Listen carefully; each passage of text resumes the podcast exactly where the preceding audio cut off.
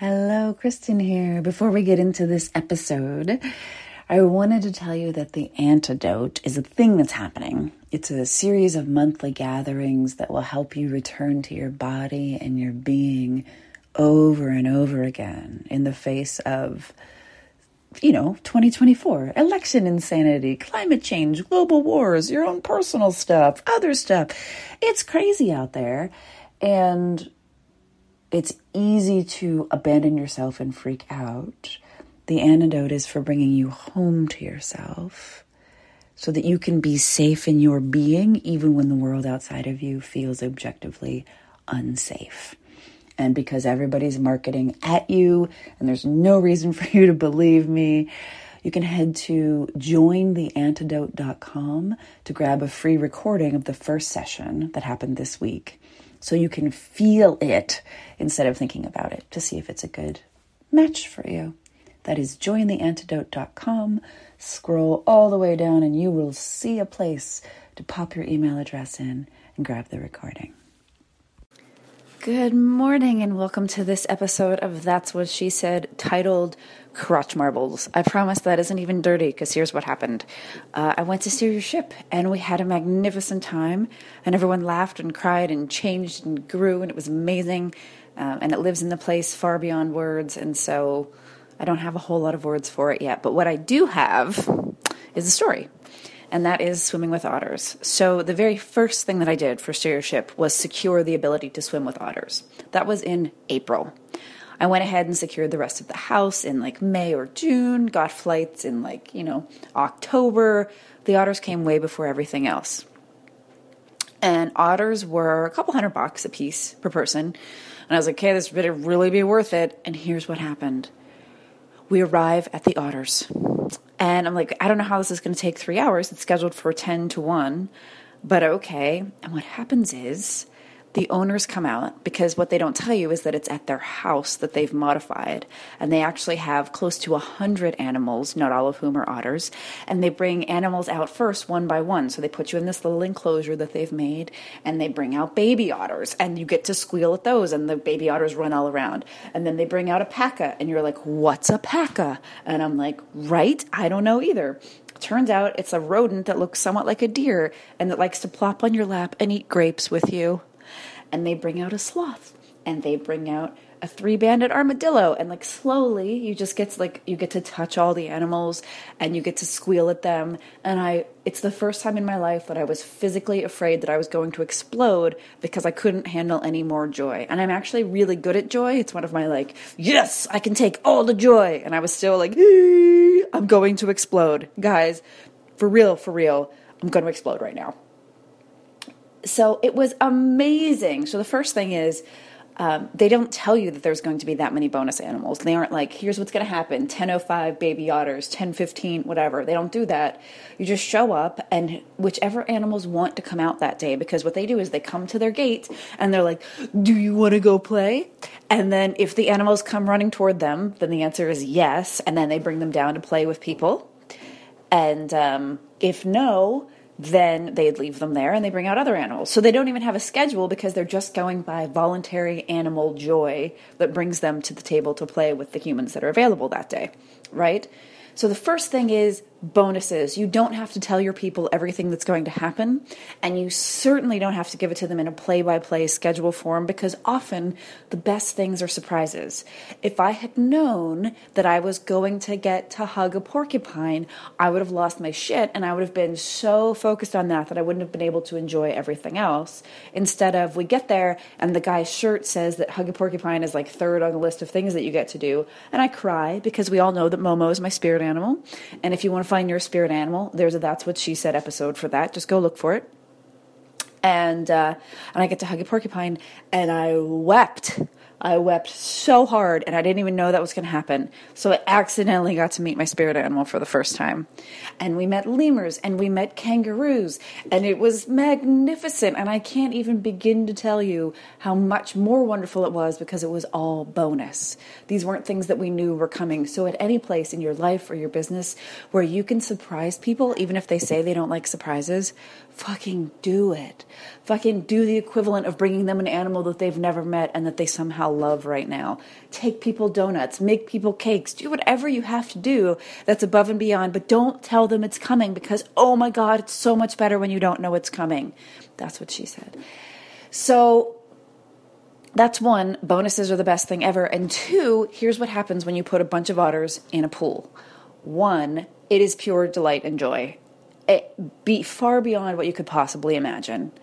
And two, what happens is the otters really, really love to play with these marbles. Now, if you go to the dollar store, if you're not in America, I don't know if they have dollar stores, but it's just places where everything is a dollar. Like the cheapest, cheap, cheapity, cheap, cheap. But if you go to the dollar store and you purchase, there are these sort of marbles that they use to fill up vases so that the, the weight of it keeps the flowers arranged as you would like those that cost like you know 300 for a dollar or whatever those are the most valuable currency on the face of the planet to your average otter.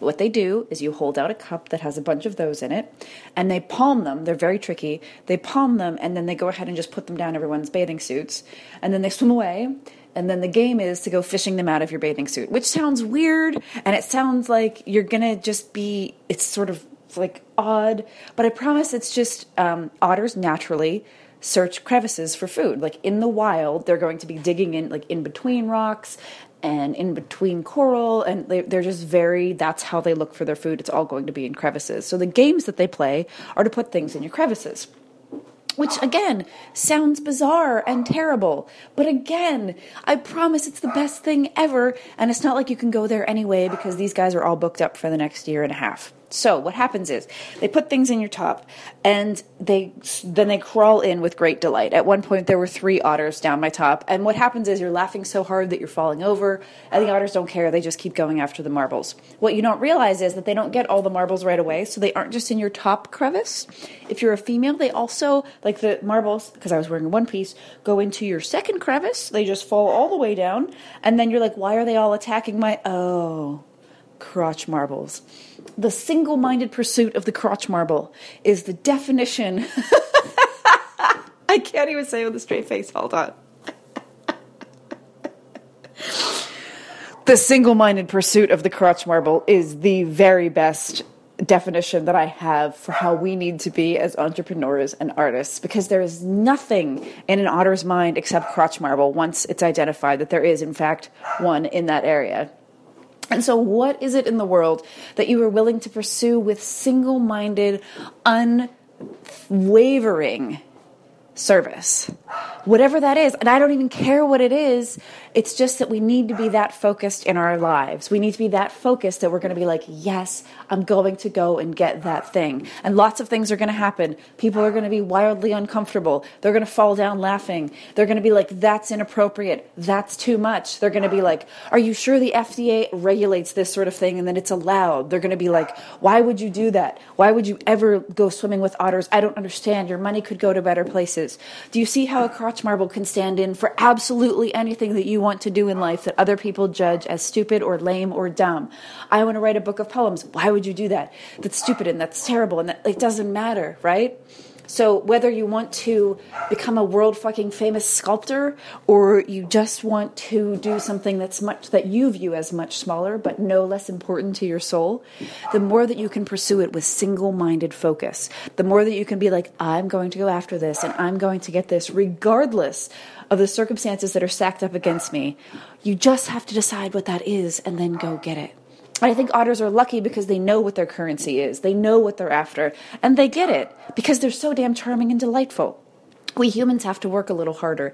But I promise, whatever it is, whatever your heart has decided is the thing that you have to pursue with all of you, I promise that that is not the wrong thing. That you don't get to judge it. You don't get to say it doesn't matter.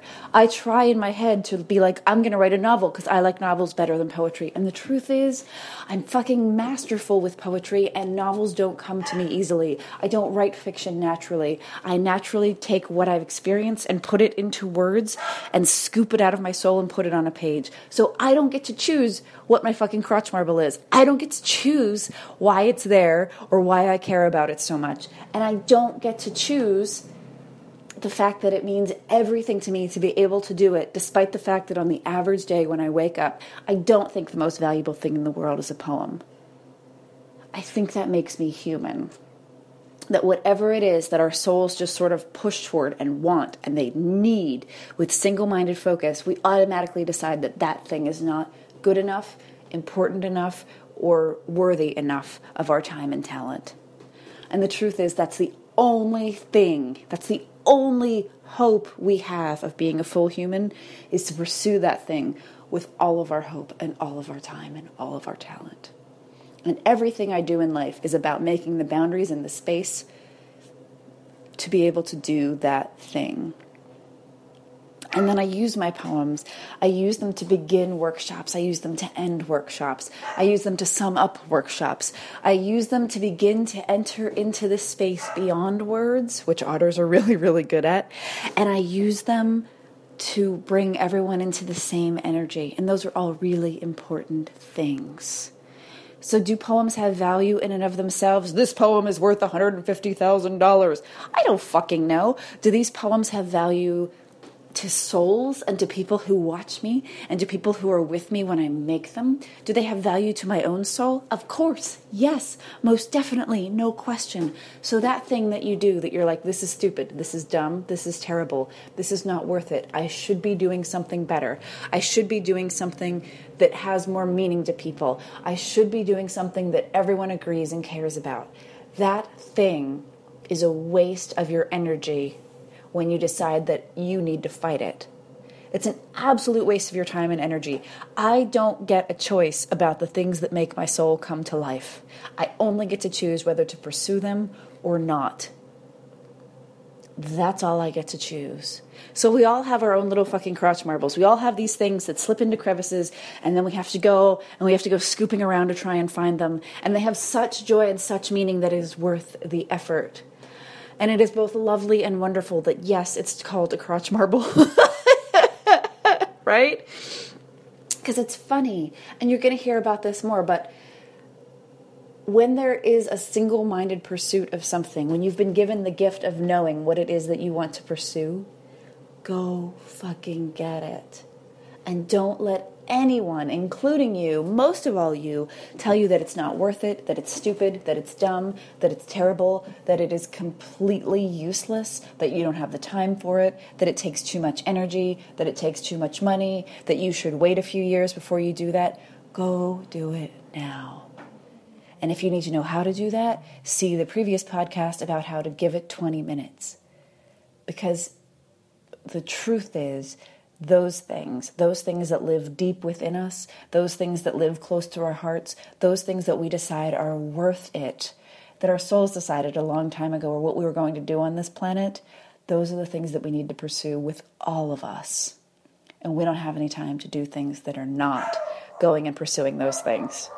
I am so sorry that Hermione is so fucking pumped for life right now, but I'm not going to re record this because I'm so excited. Also, assuming that we make it to tomorrow because today's election day, I want to wish you all the best as you go and vote. I want to wish you all the joy of being able to cast your ballot in a democratic nation, should you be in the United States. And I wish you light and peace and the pursuit of your particular crotch marble. Thank you so much for listening, and I will see you next week. Thank you for listening. One more time, The Antidote is a series of monthly gatherings to help you come back to your body, your being, and your breath when it's most likely that you'll self abandon. The antidote is the antidote to trying to do everything all alone, all by yourself, while you grow more stressed and you're generally freaking out and telling everyone you're fine, while quietly or not so quietly scream sobbing in a private place between tasks. Let's not do that let's try something different. This is a really simple format, one gathering a month on the first Tuesday of the month until the 2024 election. So we're practicing the skills that we will need in November now. And we're getting really comfortable with body, breath, and being now. And that's available to you at jointheantidote.com com. There's a free recording. You can sign up, you can get more details. Enjoy, enjoy, enjoy.